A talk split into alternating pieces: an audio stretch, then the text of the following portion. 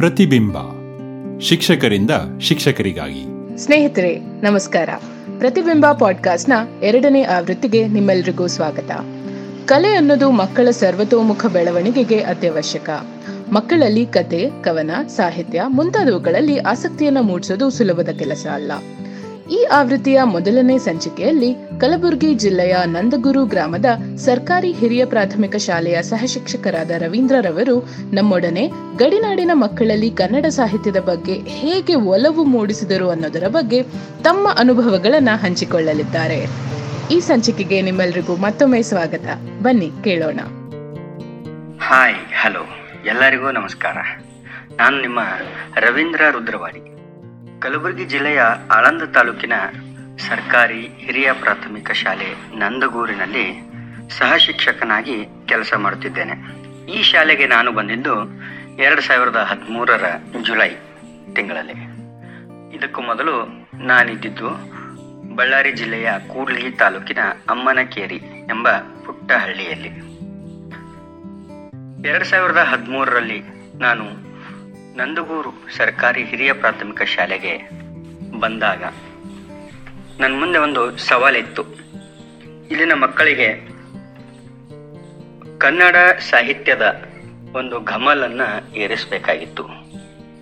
ಕನ್ನಡ ಸಾಹಿತ್ಯ, ಕನ್ನಡ ಭಾಷೆ, ನಾಡು, ನುಡಿಯ ಕುರಿತಾಗಿನ ಅಭಿಮಾನ ಉಕ್ಕಿಸಬೇಕಾಗಿತ್ತು. ಸಹಜವಾಗಿ ಕನ್ನಡ ಭಾಷಾ ಬೋಧಕರಿಗೆ, ಕನ್ನಡ ಭಾಷಾ ಶಿಕ್ಷಕರಿಗೆ ಇಂಥ ಒಂದು ಅಭಿಲಾಷೆ ಇದ್ದೇ ಇರುತ್ತದೆ. ನನ್ನಲ್ಲೂ ಕೂಡ ಅದು ಸಹಜವಾಗಿತ್ತು.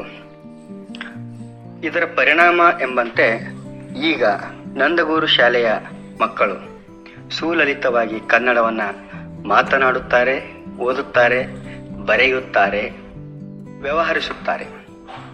ಅರೆ, ಏನಿದು ವಿಶೇಷ?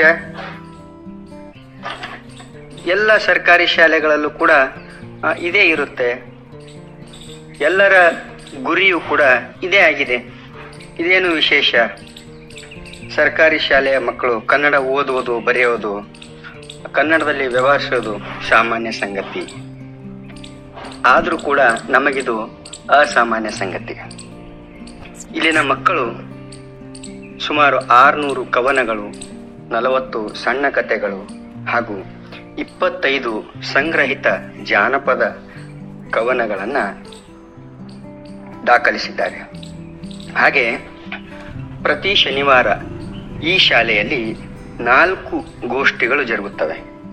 ಒಂದು ಕವನಗೋಷ್ಠಿ, ಕಥೆಗೋಷ್ಠಿ, ವಿಮರ್ಶಾಗೋಷ್ಠಿ ಹಾಗೂ ಚಿತ್ರಗೋಷ್ಠಿ ಎಂದು. ಅಂದರೆ ಏನು?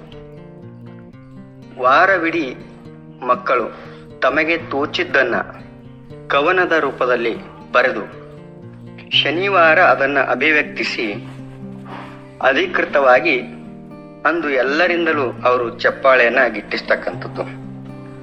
ಕವನಗೋಷ್ಠಿ. ತಾವು ತಮ್ಮ ಆಲೋಚನೆಗೆ ತಕ್ಕಂತೆ ಅವರು ಕವನಗಳನ್ನ ಬರೆದು ಎಲ್ಲರೆದುರು ಅದನ್ನ ಅಭಿವ್ಯಕ್ತಿಸ್ತಾರೆ. ಹಾಗೆ ಕಥೆಗೋಷ್ಠಿ. ಇಲ್ಲೂ ಹಾಗೆ ತಮಗೆ ಗೊತ್ತಿರ್ತಕ್ಕಂಥ, ತಮ್ಮ ಆಲೋಚನೆಗೆ ಪೂರಕವಾಗಿರ್ತಕ್ಕಂಥ ಚಿಕ್ಕ ಚಿಕ್ಕ ಕಥೆಗಳನ್ನ ಬರೆದು ಅವರು ಶನಿವಾರ ವಾಚನ ಮಾಡ್ತಾರೆ ಎಲ್ಲರೆದುರು. ಕವನಗೋಷ್ಠಿ ಆದ್ಮೇಲೆ ಕತೆಗೋಷ್ಠಿ ಆಗ್ತದೆ. ಕತೆಗೋಷ್ಠಿ ಆದ್ಮೇಲೆ ವಿಮರ್ಶಾಗೋಷ್ಠಿ. ವಿಮರ್ಶಾಗೋಷ್ಠಿಯಲ್ಲಿ ಏನಿರುತ್ತೆ ಅಂದ್ರೆ ಪ್ರತಿ ಶನಿವಾರ ಅವರು ಗ್ರಂಥಾಲಯದಿಂದ ಪುಸ್ತಕಗಳನ್ನ ಪಡಿತಾರೆ. ಬೇರೆ ದಿನಗಳಲ್ಲೂ ಪಡಿತಾರೆ, ಆದ್ರೆ ಶನಿವಾರ ವಿಶೇಷ, ಅವರಿಗೆ ಭಾನುವಾರ ಶನಿವಾರ ಮಧ್ಯಾಹ್ನ ಮತ್ತು ಭಾನುವಾರ ವಿಶೇಷವಾಗಿ ಅವರಿಗೆ ರಜೆ ಇರೋದ್ರಿಂದ ಹೆಚ್ಚಿನ ಸಮಯ ಓದಕ್ ಸಿಗ್, ಓದ್ಲಿಕ್ಕೆ ಸಿಗ್ತದೆ ಅನ್ನೋ ಕಾರಣಕ್ಕೆ ಅವರು ಗ್ರಂಥಾಲಯದ ಪುಸ್ತಕಗಳನ್ನ ಅವತ್ತು ವಿಶೇಷವಾಗಿ ಪಡಿತಾರೆ. ಮತ್ತು ವಾರದ ಮಧ್ಯದಲ್ಲಿ ಎರಡು ಮೂರು ದಿನಕ್ಕೆ ಅವ್ರಿಗೆ ಆ ಪುಸ್ತಕ ಓದೋದು ಮುಗಿದ್ರೆ ಅದನ್ನ ಮರಳಿಸಿ ಮತ್ತೆ ಹೊಸ ಪುಸ್ತಕ ಪಡಿತಾರೆ. ಆದರೆ ಹೆಚ್ಚಾಗಿ ಎಲ್ಲರೂ ಪಡೆಯೋದು ಶನಿವಾರ. ಶನಿವಾರ ತಾವು ಪಡೆದಿರ್ತಕ್ಕಂಥ ಪುಸ್ತಕವನ್ನ ಇಡೀ ವಾರ ಅವರು ಓದ್ತಾರೆ ಚೆನ್ನಾಗಿ. ಓದಿದ ಮೇಲೆ ಆ ಪುಸ್ತಕವನ್ನ ಅವರು ಹೇಗೆ ನೋಡಿದರು ಆ ಪುಸ್ತಕದಿಂದ ಅವರು ಏನನ್ನ ಕಲಿತರು, ಏನನ್ನ ಪಡೆದರು ಅನ್ನೋದನ್ನ ಮುಂದಿನ ಶನಿವಾರ ಈ ವಿಮರ್ಶಾಗೋಷ್ಠಿಯಲ್ಲಿ ಆ ಪುಸ್ತಕವನ್ನ ವಿಮರ್ಶೆಗೆ ಒಳಪಡಿಸಬೇಕು. ಹೇಗನಿಸ್ತು ಅವರಿಗೆ ಆ ಪುಸ್ತಕ? ಅದರ ಕುರಿತಾಗಿನ ಅಭಿಪ್ರಾಯ ಜೊತೆಗೆ ಇತರ ಸಹಪಾಠಿಗಳಿಗೆ ಮಿತ್ರರಿಗೆ ಅದು ಓದಲಿಕ್ಕೆ ಪ್ರೇರಣೆ ಆಗೋ ರೀತಿಯಲ್ಲಿ ಅವರು ಅದರ ಕುರಿತಾಗಿ ಹೇಳಬೇಕು. ಈ ರೀತಿ ಅವರು ಒಂದು ಪುಸ್ತಕ ಒಂದೇ ವಾರಕ್ಕೆ ಓದಕ್ಕಾಗದೇ ಇದ್ರು ಕೂಡ ಎರಡು, ಮೂರು ವಾರ ಆಗ್ತಿದ್ರೆ ಅವ್ರು ಎಷ್ಟು ಓದಿರ್ತಾರೋ ಅಷ್ಟನ್ನ ಕುರಿತು ಹೇಳಬೇಕು. ಮತ್ತೆ ಮುಂದಿನ ವಾರ ತಾವೆಷ್ಟು ಓದಿರ್ತಾರೋ ಅಷ್ಟು ವಿಮರ್ಶೆಗೆ ಒಳಪಡಿಸ್ಬೇಕು ಈ ರೀತಿ. ಹಾಗೆ ಚಿತ್ರಗೋಷ್ಠಿ ಅಂತ, ಚಿತ್ರಗೋಷ್ಠಿಯಲ್ಲಿ ಎಲ್ಲರ ಹತ್ರನೂ ಒಂದೊಂದು ಚಿತ್ರ ಬರೆಯುವ ನೋಟ್ಬುಕ್ ನೋಟ್ಬುಕ್ ಇರ್ತದೆ. ಪ್ರತಿ ಒಂದು ವಾರದ ಅವಧಿಯಲ್ಲಿ ಅವರು ಒಂದು ತೆಗೆದಿರ್ಬೋದು, ಎರಡು ತೆಗೆದಿರ್ಬೋದು, ಮೂರು ಚಿತ್ರ ತೆಗೆದಿರ್ಬೋದು. ತಾವು ತೆಗೆದಿರ್ತಕ್ಕಂಥ ಚಿತ್ರಗಳನ್ನ ಎಲ್ಲ ವಿದ್ಯಾರ್ಥಿಗಳ ಎದುರು ಪ್ರದರ್ಶನ ಮಾಡ್ತಾರೆ. ಒಬ್ರಿಗೊಬ್ರು ಸಲಹೆಗಳನ್ನ ಕೊಡ್ತಾರೆ. ಒಬ್ರಿಗೊಬ್ರು ಪ್ರೋತ್ಸಾಹ ಕೊಡ್ತಾರ ಶಭಾಷಗಿರಿ ಕೊಡ್ತಾರ. ಹೀಗೆ ಮಾಡೋದ್ರಿಂದ ಅವರಿಗೆ ತಮ್ಮ ಚಿತ್ರಕಲೆಯ ಕುರಿತಾಗಿನ ಒಂದಷ್ಟು ದೋಷಗಳು ಕೂಡ ಸರಿಪಡಿಸಬಹುದು ಜೊತೆಗೆ ಇನ್ನಷ್ಟು ಹುರುಪಿನಿಂದ ಅವರು ಚಿತ್ರ ತೆಗಲಿಕ್ಕೂ ಪ್ರೇರಣೆ ಆಗ್ಬಹುದು ಹೀಗೆಲ್ಲ ಮಾಡ್ತಾರೆ. ಜೊತೆಗೆ ಗ್ರಂಥಾಲಯದ ಬಳಕೆ, ಅಂದ್ರೆ ವಿಮರ್ಶಾಗೋಷ್ಠಿಯಲ್ಲಿ ಗ್ರಂಥಾಲಯವನ್ನ ಬಳಸ್ತಾರೆ ಅಂತ ಹೇಳಿದ್ದೆ. ಹೇಗ್ ಬಳಸ್ತಾರ ಅವರು?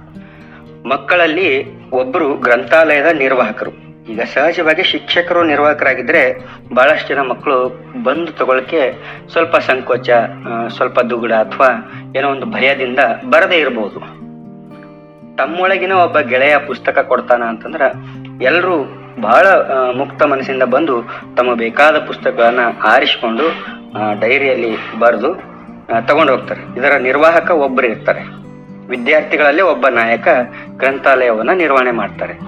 ಹೀಗೆ ಪುಸ್ತಕಗಳನ್ನ ಕೊಡೋದು, ವಾಪಸ್ ಪಡೆಯೋದು, ಮತ್ತೆ ಅದಕ್ಕೆ ಏನಾದರೂ ಹಾನಿಯಾದರೆ ಮರು ಅಂದ್ರೆ ಆ ಪುಸ್ತಕದ ಬದಲ ಪುಸ್ತಕವನ್ನ ಹೊಸದಾಗಿ ಪಡೆಯೋದು ಅಥವಾ ಬೇರೆ ಏನೋ ಹಣಕಾಸಿನ ಒಂದು ಪೆನಾಲ್ಟಿ ಹಾಕಿ ಅಂಥದೇ ಪುಸ್ತಕವನ್ನ ಹೊಸದಾಗಿ ತಗೊಳ್ಳೋದು. ಈ ತರದ್ದು ವ್ಯವಹಾರವನ್ನ ಒಬ್ಬ ವಿದ್ಯಾರ್ಥಿ ನೋಡ್ಕೊಳ್ತಾನೆ. ಹೀಗೆ ಮಕ್ಕಳಿಗೆ ಗ್ರಂಥಾಲಯದ ಬಳಕೆ ಅತ್ಯಂತ ಮುಕ್ತವಾಗಿರ್ತದೆ. ನಮ್ಮಲ್ಲಿ ಗ್ರಂಥಾಲಯಕ್ಕೆ ಯಾವುದೇ ರೀತಿ ಲಾಕರ್ ಇಲ್ಲ. ಓಪನ್ ಇರ್ತದೆ. ಮಕ್ಕಳು ಯಾವಾಗ ಬೇಕೋ ಅವಾಗ ಅವ್ರಿಗೆ ಇಂಟ್ರೋಲ್ ಇದ್ದಾಗ, ಊಟಕ್ಕೆ ಬಿಟ್ಟಾಗ, ಶಾಲೆಯಿಂದ ಹೋಗುವಾಗ ಬಂದ ತಕ್ಷಣ ಯಾವಾಗ ಫ್ರೀ ಇರ್ತಾರೋ ಅವಾಗೆಲ್ಲ ಗ್ರಂಥಾಲಯದ ಪುಸ್ತಕಗಳನ್ನ ಪಡೆದು ಓದ್ತಾರೆ. ಹಾಗೆ ಶಾಲೆಯಲ್ಲಿ ಚಿಣ್ಣರ ಸಾಹಿತ್ಯ ಮೇಳ ಅಂತ ಹೇಳಿ ವರ್ಷಕ್ಕೊಂದು ಸಲ ಕನ್ನಡ ಸಾಹಿತ್ಯ ಸಮ್ಮೇಳನ ಯಾವ ರೀತಿ ಆಗ್ತದೋ ಹಾಗೆ ಚಿಣ್ಣರ ಸಾಹಿತ್ಯ ಮೇಳ ಅಂತ ನಾವು ಆಯೋಜನೆ ಮಾಡ್ತೀವಿ. ಮಕ್ಕಳ ಸಾಹಿತ್ಯಿಕ ಅಭಿವ್ಯಕ್ತಿಯನ್ನ ಬೆಂಬಲಿಸಲು, ಪ್ರೋತ್ಸಾಹಿಸಲು. ಈ ಅವಧಿಯಲ್ಲಿ ಮಕ್ಕಳು ರಚನೆ ಮಾಡಿರ್ತಕ್ಕಂಥ ಕವನಗಳ ಗೋಷ್ಠಿ ಇರ್ತದೆ, ಕಥೆಗಳ ಗೋಷ್ಠಿ ಇರ್ತದೆ. ಹಾಗೆ ಮಕ್ಕಳು ಹೇಗೆಲ್ಲ ಕಥೆ ಕವನಗಳನ್ನು ರಚಿಸಬೇಕು ಅನ್ನೋದ್ರ ಕುರಿತಾಗಿ ಹಿರಿಯರಿಂದ ಮಾರ್ಗದರ್ಶನ ಉಪನ್ಯಾಸಗಳಿರ್ತವೆ, ಚರ್ಚೆಗಳಿರ್ತವೆ. ಈ ರೀತಿಯ ಒಂದು ಸಾಹಿತ್ಯ ಸಮ್ಮೇಳನ ಇರ್ತದೆ. ಅವರ ಸಾಹಿತ್ಯಿಕ ಅಭಿವ್ಯಕ್ತಿಯ ಅನಾವರಣ ಆ ದಿನ. ಹೀಗೆ ಸಾಹಿತ್ಯ ಸಮ್ಮೇಳನದಲ್ಲಿ ಇನ್ನೊಂದು ಭಾಗ ಇರ್ತದ, ಪುಸ್ತಕ ಮೇಳ. ಹೇಗೆ ಚಿಣ್ಣರ ಸಾಹಿತ್ಯ ಮೇಳ ಇರ್ತದ, ಹಾಗೆ ಪುಸ್ತಕ ಮೇಳನು ಅದರ ಪಕ್ಕದಲ್ಲೇ ನಡೀತಿರ್ತದೆ. ಸುಮಾರು ಸಾವಿರಾರು ಗಟ್ಟಲೆ ಪುಸ್ತಕಗಳನ್ನ ನಾವು ಮಕ್ಕಳಿಗೆ ಮಾರಾಟ ಮಾಡಲಿಕ್ಕೆ ಅಂತ ತಂದಿರ್ತೀವಿ. ಅವರಿಗಲ್ಲಿ ವಿಶೇಷವಾಗಿ ನಂದಗೂರು ಶಾಲೆ ಮಕ್ಕಳಿಗೆ ಮಾತ್ರ ಅರ್ಧ ಬೆಲೆಗೆ ಆ ಪುಸ್ತಕಗಳು ಸಿಗ್ತಾವ. ಹಾಗಾಗಿ ಪ್ರತಿ ವರ್ಷ ಸುಮಾರು ಹದಿನೈದು ಸಾವಿರ ರೂಪಾಯಿಯಷ್ಟು ಪುಸ್ತಕಗಳು ಅಲ್ಲಿ ಖರೀದಿ ಆಗ್ತಾವ ಮಕ್ಕಳಿಂದ.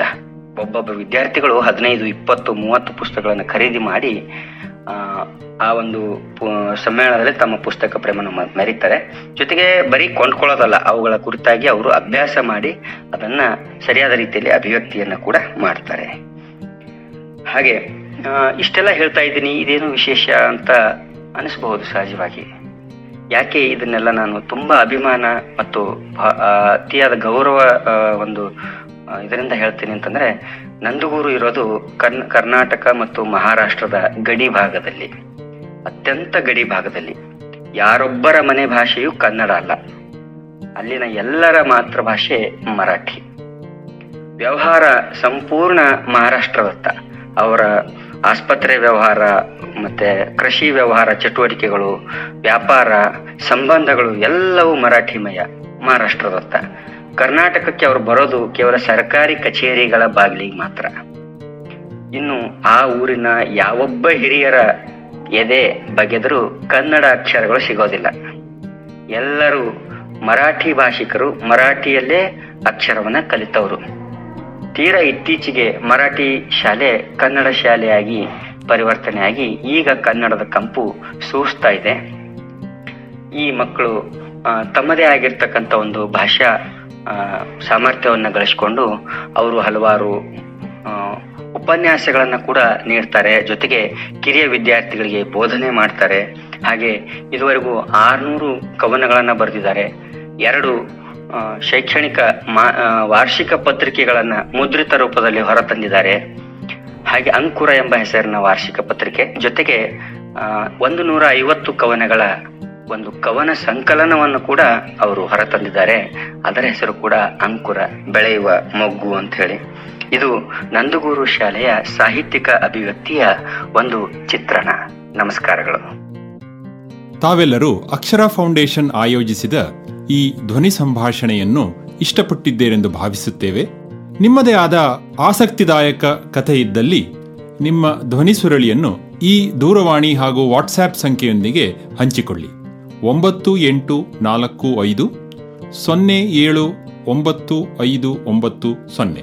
ಮತ್ತೆ ಭೇಟಿಯಾಗೋಣ.